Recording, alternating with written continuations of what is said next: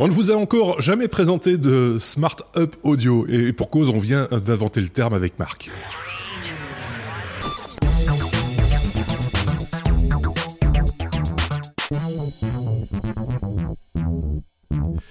Smart Hub Audio. Euh, on se demandait comment on allait appeler ce, ce, ce bitonio, comme on a l'habitude de dire. Euh, Marc, bonjour.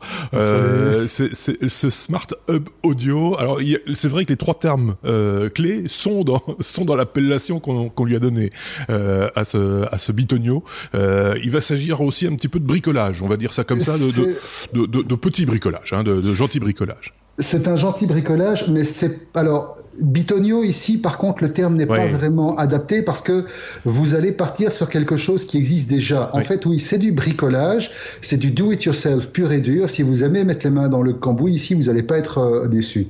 Mais avant peut-être de revenir sur la nature du bricolage en question, on va peut-être présenter le truc tout bêtement. Oui.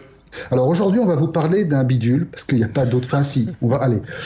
Dans, on a choisi le terme Smart Hub Audio parce qu'effectivement, on va vous permettre de créer ce qu'on appelle un Smart Player. Voilà. C'est-à-dire un petit bidule que vous allez pouvoir brancher sur votre réseau local, en Wi-Fi ou en Ethernet, et qui va vous permettre de diffuser de la musique et également de servir éventuellement de serveur musical et éventuellement de servir de point d'accès AirPlay et éventuellement de servir de point d'accès Spotify et de faire énormément d'autres choses toujours au niveau audio. Et tout ça avec un investissement de base qui est extrêmement réduit puisque tout ce qu'il vous faut pour commencer c'est un Raspberry. Voilà.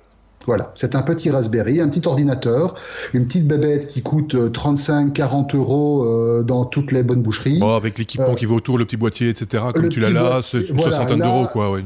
Voilà, là c'était un kit qui est vendu sur Amazon complet, ouais. qui vient avec donc le petit boîtier qui est très pratique. Il existe des boîtiers moins chers, hein. ça c'est oui. le boîtier déjà un peu plus haut de gamme. Il y en a encore des plus haut de gamme en bicolore, mais bon, on n'allait pas se casser la tête non plus.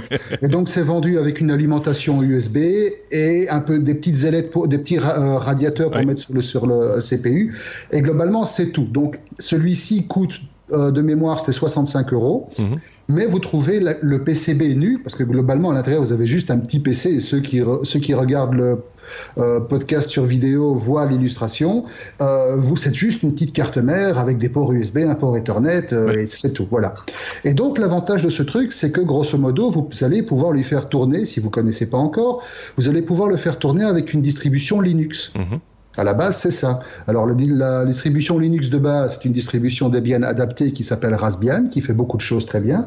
Mais ici, Picor Player, puisque c'est le nom du truc qu'on va ins installer, va se baser sur une autre version de Linux, qui est une version extrêmement réduite, qui s'appelle en fait Core Linux. Tout bêtement. C'est une distribution extrêmement petite dans le sens où elle tient dans 80 mégas. Ah oui, donc c'est vraiment léger, léger, léger. C'est ultra léger. L'autre avantage, c'est que ça lui permet, donc Tiny Core Linux, qui est la, la, le nom officiel de la distribution, Tiny Core Linux, euh, permet en fait non seulement de faire tenir la chose sur, ici, bon, j'ai une carte de 2 gigas, mais hmm. normalement je mettrais une carte de 512 mégas, ça irait encore. La distribution complète fait 80 mégas. Mais ça permet également d'avoir un appareil qui démarre très vite. Mmh. Ici, si vous l'allumez, donc vous le branchez, il est actif en 12 secondes. Oui, c'est ça, le temps de booter, quoi. Euh... Le temps de booter, c'est ouais. même plus rapide que certaines Squeezebox originelles, vu que, je rappelle, ceci, en fait, remplace en grande partie une Squeezebox. Pour savoir ce qu'est une Squeezebox, je vous renvoie à un autre à une série qu'on a fait il y a fou. Oh là là. On essaiera de retrouver la référence pour vous oui. euh, sur un appareil qui en fait était un player audio, donc la partie packagée commercialement avec un baffle dedans et tout. Oui. Euh, qui, euh, ben, grosso modo, vous permettait de streamer de la musique de différentes sources locales, mmh. des services, etc. Pour que ce soit oui. Pour que ce soit bien clair pour, pour, tout, pour tout le monde, on parle ici de ce qu'on appelle en général un media center, un, on, on, audio, on a, audio, audio hein, euh, on, on, parle aussi de web radio des fois, hein, c'est des boîtes qui peuvent se connecter euh, sur des sur des flux euh, de streaming, euh, shortcast Exactement. ou icecast sur internet forcément. Donc c'est dans cet esprit-là que ça, ça fonctionne. Hein, c'est tout à fait ça. Hein, voilà. C'est tout à fait ça. C'est une bobox en fait qui fait du streaming mm -hmm. principalement. 90% de ce qu'elle fait c'est du streaming, mais elle va également permettre, comme je l'ai dit, de servir de point points d'accès pour plusieurs protocoles. On va, on, va, on va revenir dessus. Donc en fait, pour commencer, donc une fois que vous avez votre PI, une fois que vous avez la petite carte micro SD qui va avec, donc je rappelle quand même, on va dire une carte 1 giga, c'est ce qu'il faut normalement pour que ça tourne convenablement. C'est ça. Voilà.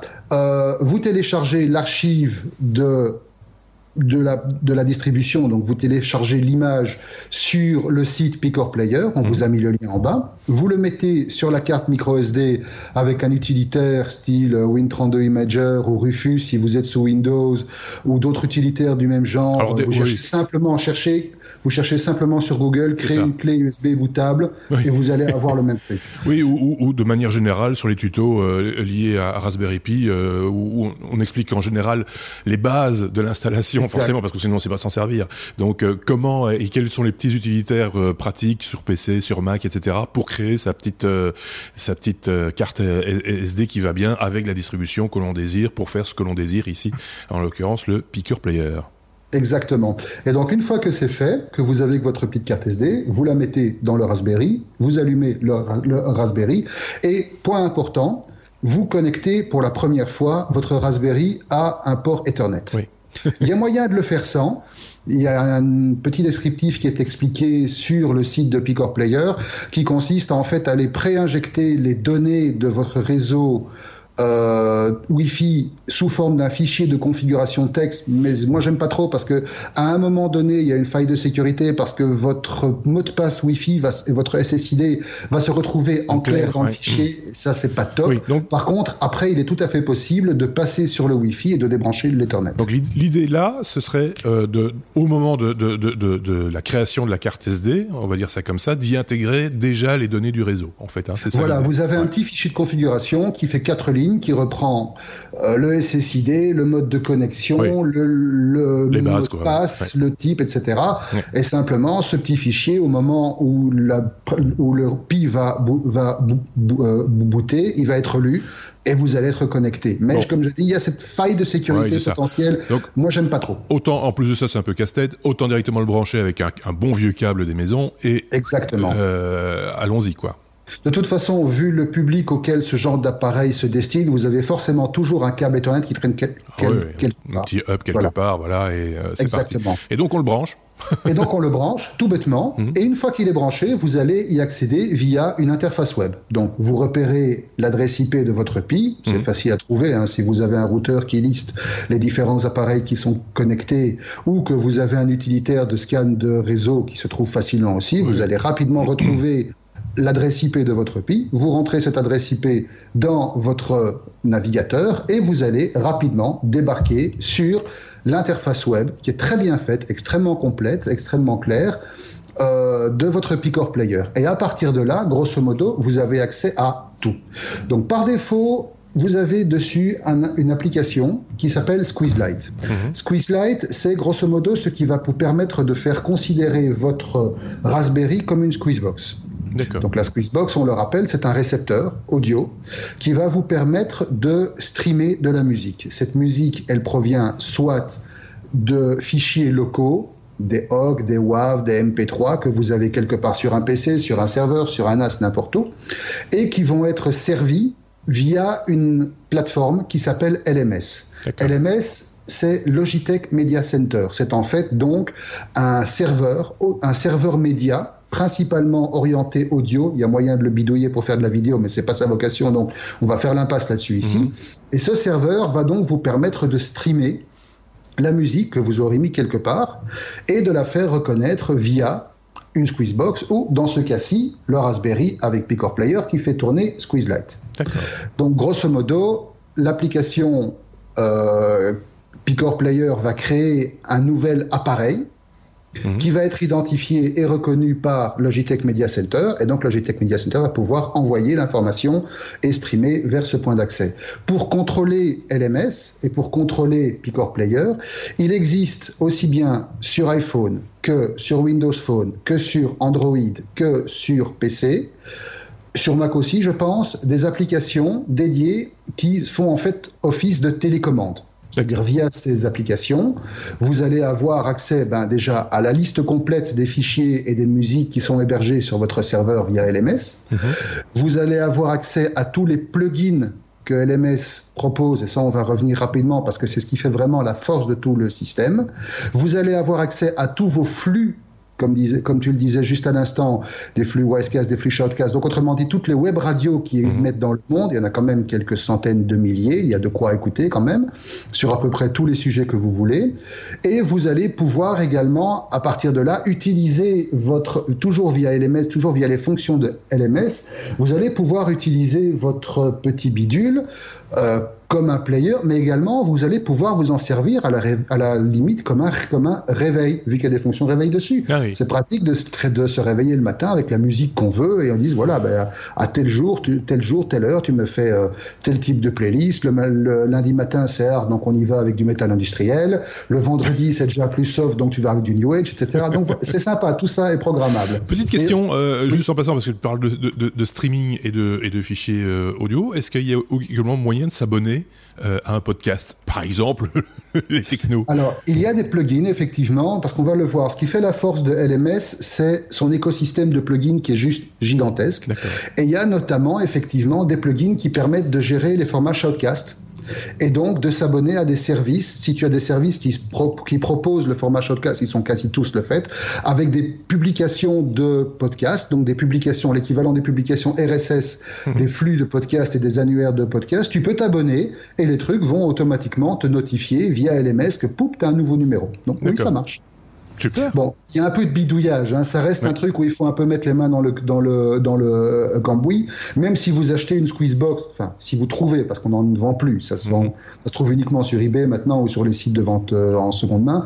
Mais si vous avez une squeeze box que vous sortez de la boîte et que vous la branchez, il y a quand même un petit peu de tripatouillage dans les tripes du système parce que voilà, il y a quand même des trucs euh, un peu expérimentaux. Il y a des plugins qui sont pas forcément toujours stables. J'ai encore eu le cas il y a deux trois jours en testant différents plugins pour AirPlay. Il y en a un qui faisait rebooter mon truc en ligne. C'était euh, ah, C'est pas top. Donc là, il faut y aller, il faut rentrer en ligne de commande, il faut aller effacer les fichiers de config pour espérer que ça marche. Ça a marché, mais bon. Donc revenons rapidement sur notre petit bidule. Alors globalement, à la base, la sortie audio du Pi est une sortie de bonne qualité. C'est quelque mhm. chose qui est tout à fait convenable, euh, tant au niveau de la dynamique que du parasitage. Bon, c'est pas du haut de gamme, c'est pas de l'audiophile. Mais par contre, l'avantage, c'est que au niveau hardware, Picor va vous donc Picor Player va vous permettre de travailler sur différents protocoles. Mhm. C'est-à-dire à la base, le Pi, c'est un ordinateur pour bidouilleur. Et donc, on peut brancher grosso modo ce qu'on veut dessus. Il y a d'ailleurs un port d'extension qui est le port GPIO, sur lequel vous pouvez mettre des cartes d'extension. Mhm. Ces cartes d'extension, elles sont notamment présentes sous forme de cartes DAC, c'est-à-dire des convertisseurs digital, digital audio numérique, mhm. qui vous permettent d'avoir du son de qualité supérieure. Et donc, il y a toute une série de cartes DAC plugable sur le port GPIO ou sous forme de petits sticks USB mhm. qui sont supportés par Picor Player. Alors par exemple, vous avez les DAC Allo Boss, vous avez les DAC Allo Piano, vous avez euh, les DAC IFI Berry qui sont bien connus avec euh, des entrées plaquées or et des convertisseurs vraiment redondance, etc. pour avoir Donc c'est vraiment là où on attaque le, c'est le convertisseur quoi. Euh, là c'est le convertisseur et le convertisseur est géré en natif directement par la distribution. Mhm sans devoir rajouter quoi que ce soit. Vous pluguez le, vous pluguez le convertisseur, vous retrouvez, vous choisissez le type de convertisseur que vous utilisez dans la config de Picor Player, et c'est tout. Et vous avez même pour certains convertisseurs accès à certains paramètres qui vous permettent de fine-tuner vraiment en disant, ben, par exemple, je veux utiliser du gain en plus, je veux mettre une compression. Voilà, tu peux vraiment aller assez loin dans l'utilisation et le paramétrage de ce que tu veux mettre derrière. D'accord.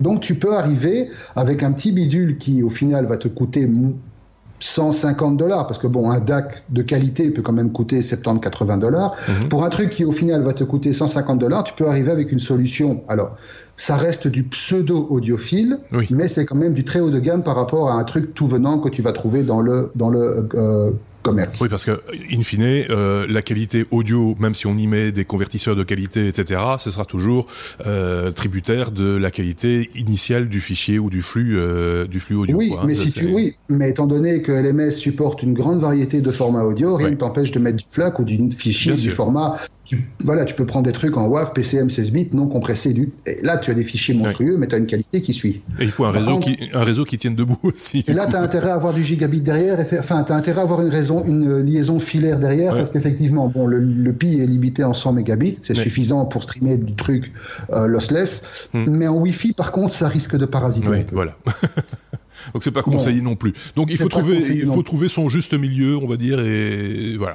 Si vous avez des contraintes de place pour stocker vos morceaux et que vous vous foutez un petit peu de la qualité ou que, toute proportion gardée, je n'accuse personne, vous écoutez de la musique de merde, du 64K ou du 128K, ça suffit largement. Si vous aimez avoir une qualité quand même valable et que vous avez une installation qui tient la route Mhm. et que vous achetez par exemple un petit, une, petite clé, une petite clé USB Cirrus Logic par exemple qui fait Mhm. des très bons convertisseurs budget à 50 dollars qui va vous déjà vous donner une sortie optique ou une sortie euh, audio numérique avec un connecteur plaqué or donc déjà qui offre une bonne qualité euh, prenez par exemple un truc en 320 kbits, même Spotify émet en 320 kilobits, et donc Mhm. vous avez déjà quelque chose où le spectre dynamique est plus large, la Ouais. compression est mieux maîtrisée, vous avez un son de qualité. C'est pas du CD, mais c'est écoutable par 99% des gens sans qu'ils y trouvent à rouspéter. On- on est bien d'accord que euh, une fois qu'on a le, le fameux DAC en plus du Raspberry Pi euh, qui va bien, etc. euh, il faut quand même un ampli derrière pour. euh, pour- Il faut un voilà. ampli valable derrière, exactement. C'est pas avec des petits baffles à 15 euros branchés dessus que ça va donner quelque chose. Il faut un ampli derrière, il faut idéalement, enfin, encore une fois, ça c'est un débat qu'on peut faire, qu'on peut avoir. Si ça vous intéresse, dites-le nous, hein, on fera les recherches pour, on pourrait faire un hors-série dessus. Euh, c'est de nouveau le débat, est-ce que un ampli généraliste, style un ampli audio-vidéo, comme on a aujourd'hui de plus en plus, euh, mais qui généralement fait un peu l'impasse sur la partie audio, est suffisant ou est-ce qu'il faut avoir un ampli dédié pur stéréo avec des étages d'amplification distincts, discrets? Voilà, ça c'est encore là. On peut aller très loin. On peut s'acheter un ampli de base stéréo de bonne Ouais. qualité à 300 euros. On peut aller jusqu'à plusieurs dizaines de milliers d'euros. Encore une Et fois. si on est un vrai bidouilleur, on peut le faire soi-même. Euh, Et si on est un vrai bidouilleur, on peut le faire soi-même. Il existe d'ailleurs des kits qui permettent de faire des amplis à tubes, Oui. qui sont considérés par les, par les puristes comme le top ultime, parce que c'est ce type de technologie qui offre encore le son le plus pur. Mhm. À voir, évidemment, chacun, voir. chacun euh, évaluera en fonction. un truc pour émettre. Oui, Après, pour ça. amplifier, Donc, on en était où? Euh, On en était donc, vous avez votre bidule, vous avez sélectionné votre petit, vous avez sélectionné le mode de sortie. Ensuite, ben, vous avez peut-être envie d'enlever le fil. Mm. Je parle du fil, je parle du câble Ethernet. Vous avez le moyen de connecter votre euh, votre votre Wi-Fi simplement. Voilà, vous paramétrez votre Wi-Fi de manière très simple. Euh, vous avez la possibilité également, et c'est là que c'est appréciable, euh, de mettre à jour Picor Player automatiquement. Donc il y a des fonctions Ah, qui permettent d'auto-updater. Dès, dès qu'il y a une nouvelle version de la distribution, il va la pomper, il fait l'installation tout seul comme un grand. Mhm. Pour les plus puristes d'entre vous, vous avez la possibilité de lui dire ben, Tu me laisses une backdoor derrière, je puisse aller te chatouiller en, en SSH. Mm. Parce que par défaut, c'est pas prévu, mais il y a moyen de le faire. D'accord. Et puis surtout, vous avez la possibilité, si vous n'avez pas de machine dédiée à cet effet, de lui faire tourner LMS lui-même. Donc non seulement il va devenir l'émetteur, enfin il va devenir le, ré- le récepteur dans la chaîne Logitech Media Center, mais vous avez également la possibilité de faire tourner LMS dessus. Et donc votre appareil devient à ce moment-là une entité complète. D'accord. Et là, ça devient intéressant pour en faire un truc qui est full streaming. Mhm. Parce que vous n'avez besoin de rien d'autre. Si vous partez du principe que vous n'avez pas besoin de morceaux physiques derrière, donc vous n'avez pas besoin d'avoir un gros répertoire avec vos MP3, vos OG ou vos WAV, et que vous vous satisfaisez de l'offre pure streaming, Mhm. À ce moment-là, LMS devient une alternative intéressante sur l'appareil lui-même. D'accord. Parce que vous n'avez besoin, grosso modo, de rien d'autre. Mhm. Et donc, LMS, l'avantage, on l'a dit, c'est qu'il a un écosystème de plugins assez monstrueux. Mhm. Cet écosystème va vous permettre de faire une foule de choses. Alors, à la base, il faut aussi savoir que, et je vais peut-être passer par là avant d'arriver à l'é- à l'étape suivante parce que ça va faire le pont, euh, le Raspberry, c'est généralement ce qu'on appelle un appareil headless, c'est-à-dire il est fourni tel quel et il se pilote 9 fois sur 10 sans interface. Vous l'attaquez en ligne de commande, vous l'attaquez via une interface web, vous l'attaquez, euh, vous pouvez faire du externe dessus si vous avez envie, si vous êtes assez puriste, euh, mais vous n'avez pas d'affichage. Par contre, il existe dans un des kits Raspberry un petit écran tactile 7 pouces que l'on va connecter. Il y a un petit port qui va bien dessus. Mhm. Et à cet effet, Picor Player supporte également un, plugin mhm. qui va vous permettre de. Alors, je n'ai pas le nom ici directement en tête, mais ce plugin va vous permettre d'avoir un affichage et un contrôle déporté sur ce petit écran tactile. Et à ce moment-là, vous pouvez intégrer le Pi donc dans un boîtier. Il existe des boîtiers qui intègrent le Pi et l'écran. Mhm. Et vous avez grosso modo refait une Squeezebox complète avec l'affichage, puisque la Squeezebox était effectivement équipée d'un petit afficheur. Et qui dit écran tactile dit que vous pouvez contrôler l'entièreté de la chaîne via cet écran tactile. Et vous avez donc un appareil totalement indépendant que vous, pouvez mettre à côté de votre chaîne IFI. Vous pouvez lui toujours le euh, commander via votre application, hein, application iOS, application Android, application Windows Phone ou en console web euh, sur votre PC ou votre Mac.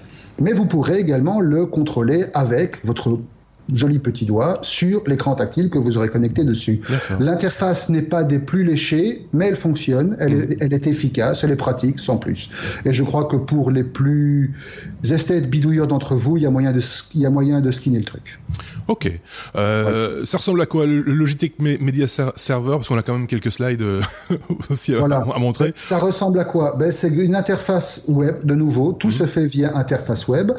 Euh, le Logitech Media Center est un Media Server, pardon, va s'installer bah, soit sur votre PC, mhm. mais ça implique que le PC doit rester allumé en permanence si vous voulez le faire tourner au moment où vous avez envie. Vous pouvez donc, deuxième option, le mettre directement sur le Pi. Le mhm. Pi restant par, par, défaut allumé tout le temps, ça posera pas de problème. Ou autre option, comme je l'ai fait chez moi, si vous avez, là vous voyez dans le coin, là, les NAS, vous, vous le mettez dessus. Il, y a des, il y a des distributions qui ah permettent euh, d'installer Logistic Media Center. Ici, sur les Synology, il est disponible sous forme d'un paquet tel quel, mhm. et vous l'installez et vous avez absolument tout ce qu'il faut. Donc c'est facile à faire, c'est deux clics d'installation. Après, vous devez juste lui dire. Paramétrage, hein, Il y a un peu de paramétrage. Si vous par exemple, à la base, vous avez d'office tout ce qui est shoutcast, tous, tous les flux, euh, pas, shoutcast, tout, tout, ce qui est euh, les flux radio, ils sont mhm. déjà recensés dedans. Il y a un annuaire complet, vous pouvez les rajouter si vous voulez, vous pouvez paramétrer votre truc, mais il y a déjà un annuaire complet.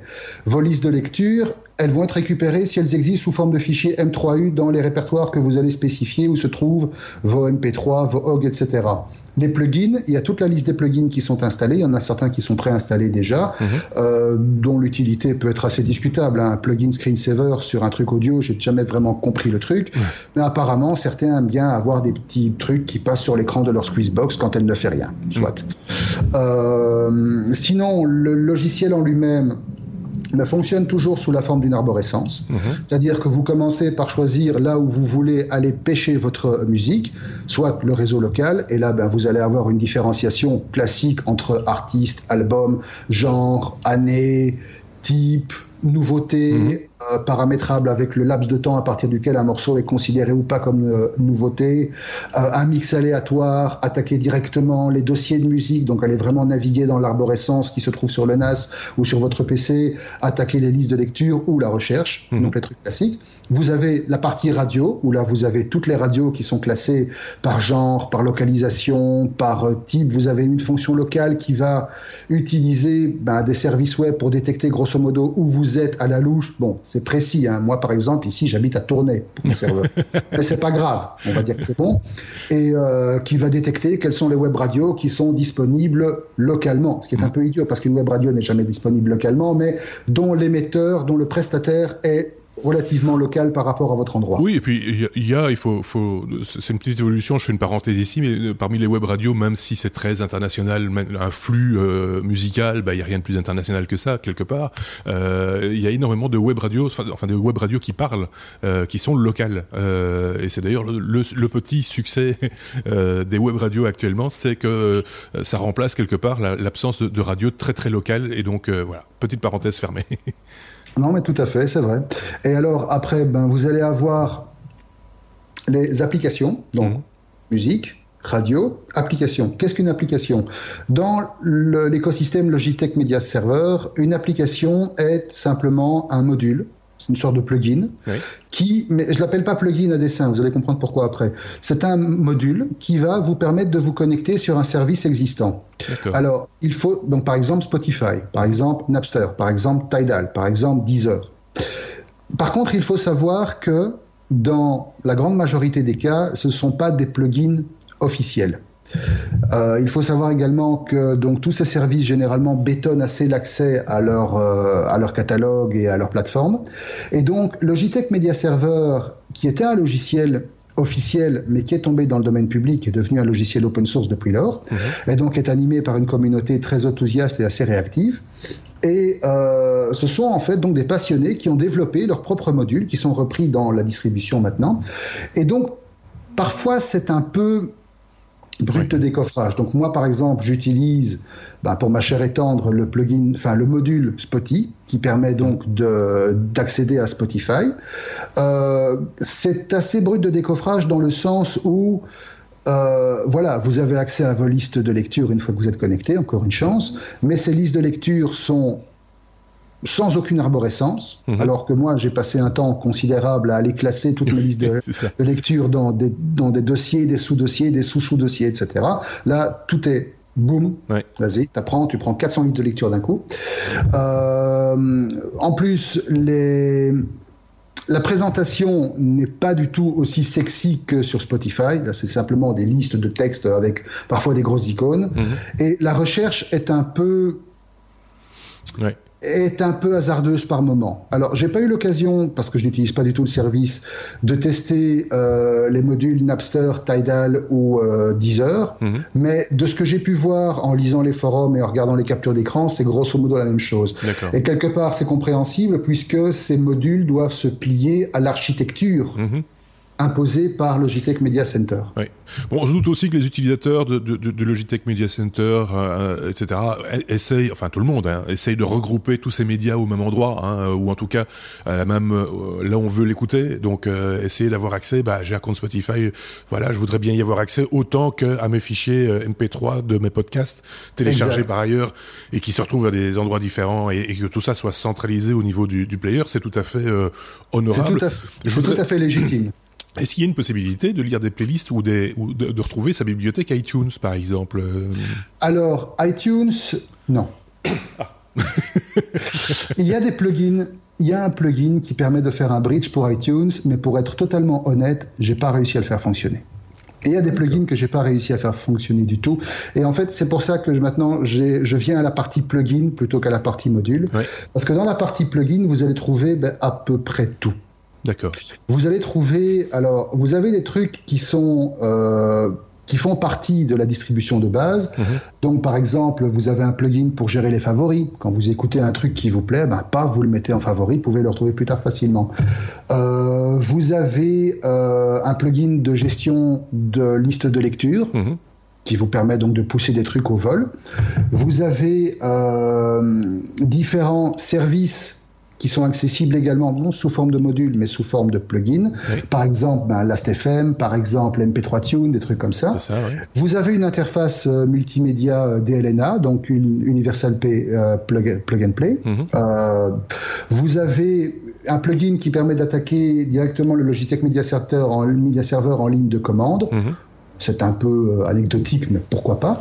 Et vous avez effectivement donc ça, c'est la liste des plugins qui sont activés par défaut. Puis vous avez 50 fois plus de trucs qui ne sont pas activés par, mhm. défaut et qui vous permettent ben, de faire à peu près tout et n'importe quoi. Et le plugin iTunes en fait partie. Enfin, il y a, deux, il y a différents plugins pour iTunes. J'ai pas été capable de faire fonctionner aucun d'entre eux, mhm. mais on va voir que c'est pas forcément nécessaire parce qu'il existe d'autres moyens. Et là, en fait, il existe via ces plugins des moyens pour transformer votre Squeezebox, ou à plus forte raison votre bidule ici, en euh, diffuseur terminal. Diffuseur terminal, ça veut dire quoi? Ben, Vous allez utiliser des protocoles qui sont propres au service que vous utilisez pour diffuser votre musique. Ça a l'air un peu cryptique comme ça, mais on va parler d'un exemple très simple. Si vous utilisez iTunes, mhm. il y a fort à parier que dans 99 sur 100, alors soit vous êtes irrémédiablement masochiste, vous utilisez un iPad, un Mac ou un iPhone. Généralement, ces appareils utilisent un protocole qui est très connu, qui est le protocole AirPlay. Or, par défaut, une Squeezebox, c'est pas AirPlay. Mm. Problème de licence, etc. Mais il y a, dans la liste des plugins qui sont disponibles sur LMS, un plugin qui vous permet de transformer vos appareils en récepteurs AirPlay. Et ça fonctionne très bien. Et donc, vous activez ce petit plugin, vous spécifiez les différents appareils sur lesquels de votre réseau, parce qu'on peut en avoir plusieurs, vous, vous désirez activer ce protocole, et à ce moment-là, vous allez voir sortir sous forme bah, d'une entrée supplémentaire dans le menu AirPlay de vos appareils iOS ou macOS l'appareil que vous avez désigné. Et là, il vous suffit simplement, comme vous le feriez avec un baffle ou un ampli compatible AirPlay, de, sélectionner, de sélectionner la destination et pouf, ça sort tout seul. Même chose avec Spotify. Vous avez un module qui émule un un plugin qui émule Spotify Connect mhm. et qui va vous permettre de, de retrouver très facilement, le, dans ce cas-ci, le Picor Player ou le nom que vous lui aurez euh, donné. Comme vous le voyez pour l'instant sur l'écran, si vous regardez notre podcast, vous allez retrouver le Picor Player dans la liste des appareils disponibles pour la diffusion. Euh, je n'ai pas pu tester d'autres protocoles. Je sais par exemple que ça permet aussi. Je ne sais pas s'il y a la même chose par exemple sur Deezer. J'imagine que oui. Le cas échéant, j'ai vu un paquet de plugins Deezer ou un truc de ce style-là dans la liste des plugins. Je dis tout de suite, j'ai pas essayé chaque plugin. Oui, non, mais c'est ça. Euh, il y en a des tonnes. ça, on vous laissera faire. on vous laissera faire. Et honnêtement, allez-y avec précaution. Euh, ah, parce qu'il y en a, je l'ai dit, il y en a certains où euh, l'une des versions, par exemple, de l'émulation AirPlay était partie pour faire rebooter Logitech Media Center en boucle. Et donc, il a fallu y aller en ligne de commande sur le NAS, effacer les fichiers de config et restaurer un truc. Oui. Donc, il faut quand même faire un petit peu, euh, oui, il faut savoir un petit peu ce qu'on fait quand même. Hein. Euh, ah. Mais ceci dit, il y en a pour des heures de, de, de, il y en a pour des heures. Hein. Alors, par contre, si vous avez juste envie de pas vous casser la tête et de transformer un Raspberry Pi en récepteur Spotify, mhm. donc en faire un client Spotify Connect.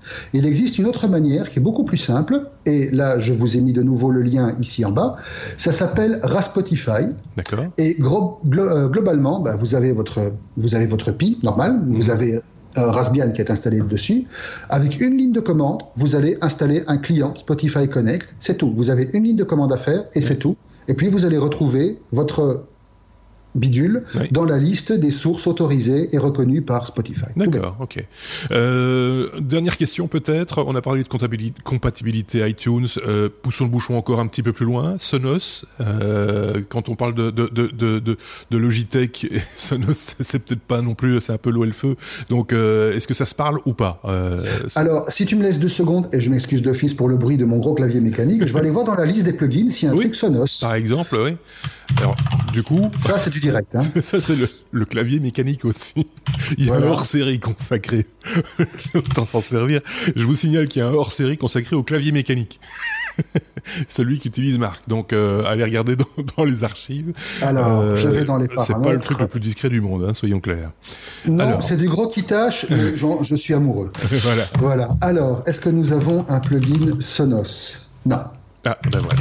Par contre, on ne sait jamais. Il y a peut-être toujours moyen de faire communiquer des, choses qui ne veulent pas communiquer. Après tout, il y a bien des gens qui ont essayé de, mettre des chiens et des chats dans un sac en donnant un pour voir ce que, ce que ça donne.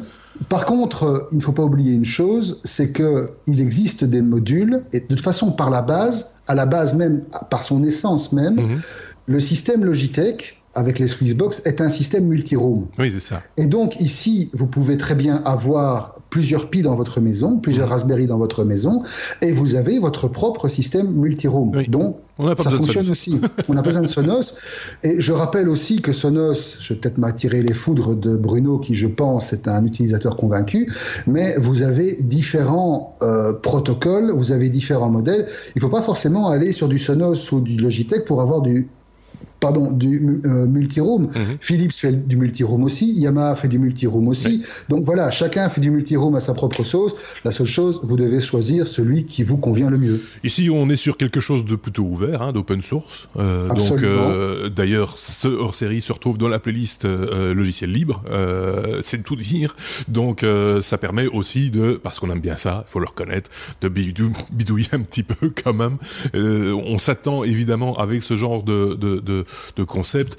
C'est pas, on le sort pas de sa boîte, on l'installe et ça finit. Euh, je pense qu'il y a quand même un peu de bidouillage à faire parce que voilà, parce que soit on aime bien ça, soit parce que c'est nécessaire pour obtenir exactement ce qu'on a envie, quelque chose qui est à, allez, à façon euh, ce, que l'on désire avoir à, chez soi ou sur le sur son lieu de travail ou, ou, que sais-je. Et puis on peut aussi imaginer plein d'autres euh, options, plein, plein d'autres façons de faire avec ce, ce genre de ce genre d'appareil. On en a parlé entre autres avec les, les convertisseurs DAC et des choses comme ça. Est-ce qu'il y a encore des choses à rajouter, Marc?